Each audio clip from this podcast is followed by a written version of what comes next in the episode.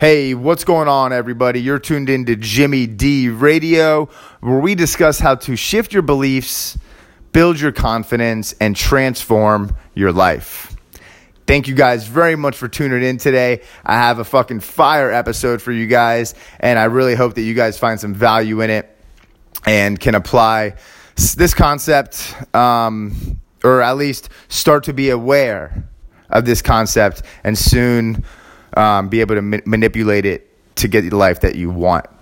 So I'm just going to go ahead and jump right into it today, guys. This concept I want to talk about today is may seem not logical to some of you guys, and it may seem like some mumbo jumbo bullshit, but I'm telling you guys, I've seen these patterns in myself since I've been self-aware of them, and it's kind of crazy how it works.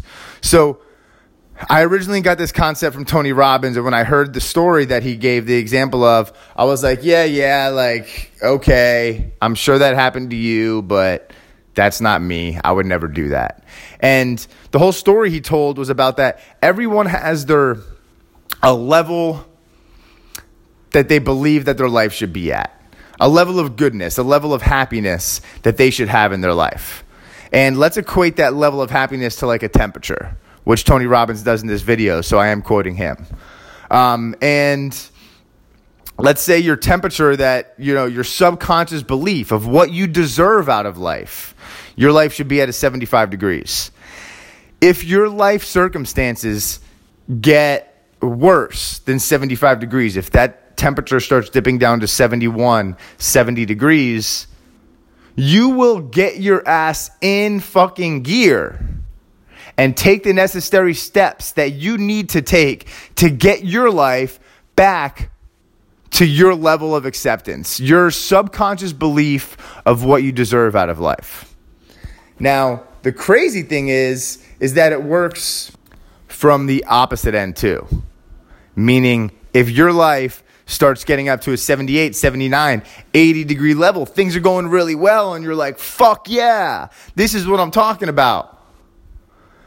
You will subconsciously self-sabotage yourself to bring yourself back down to the level that you subconsciously believe you should be at. Now, of course, no one says, oh, shit's going so well, I gotta fuck shit up so I can get back down to the level that I'm comfortable with, that I'm used to. No, no one says this out loud or consciously thinks this. But that's why most of us get caught in these fucking vicious cycles where we never really make any true progress. Things are going well, things are going well, and then boom, we self-sabotage because we don't believe that we accept or that we deserve, excuse me, all of the goodness, all of the happiness, all of the wealth, all of the abundance and prosperity that are coming into our lives. So what we have to do, truly understand this concept. Like I said, it didn't really make much sense to me when I heard Tony Robbins talking about it originally. You know, he said when he was twenty-one, he was making ten grand a month, had this huge company, being wrote up in magazines and everything. He was called the Wonder Boy. And, you know, outwardly, he was like, hell yeah, this is awesome. I want more, more, more. But subconsciously, he didn't believe he deserved all of that success at such a young age. And he started to self-sabotage himself. He started to miss key meetings. He started to fire, fire people for no reason. He got really overweight. And he brought himself right back down to the level where he subconsciously believed that he should be at, back down to that seventy-five degrees. Now, at least for me, when people tell me something like, hey, you have a subconscious belief and, you know, your your only your life will only be as good as you subconsciously believe that you should get. It, when you hear it kind of like that, you're like, okay, whatever. But things really start to click, at least for me, when you truly understand like the concept. And the only way you can truly understand is to start to be self-aware of your thoughts, of your actions in different situations. So I know for me, when things are going really, really well, it oh, something always seems to fucking happen, whether I perceive it as my fault or not. When things are going really, really well, it's like, oh, of course this has to fucking happen. Shit was going too well. I knew this was too good to be true. Yada, yada, yada, yada. And once you become self-aware of your thoughts and actions leading up to that, you can start to identify certain thought patterns and decisions that you made that bring about this certain thing that occurred that knocked you off track. I'll give you guys an example. I just was accepted to speak at a TEDx conference in Vancouver in September, which is fucking phenomenal. I'm so happy. I'm so pumped. Uh, I get to be able to share my story on such a huge and prestigious platform. Now, I was really excited. Like when I originally applied for this, it's a TEDx Youth, actually. So it's they said there was going to be some youth speakers and some adult speakers. But when I originally applied, I was like, well, my message is about, you know, recovery and mindset and, you know, I want to get these kids as young as possible to hopefully affect them so they don't go through through some of the things that I did. So I signed up. I had a Skype presentation with the organizers. It went really well. And then when I got it, I was so happy for a few hours. And then I started thinking, I'm like, well, you know, it really is a youth TEDx event. You know, I beat out a whole bunch of fucking kids. Who cares? Well, I'm sure they didn't have that many applicants. You know, they probably just picked me because I was one of the only adults that applied. Well, look at these other things that are going on in my life. That that sucks. And I, I, I was, that day I was like, what the fuck?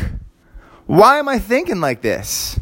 Like, it's a TEDx conference. Who cares how many fucking people applied? Who cares if it's youth or adult one or not?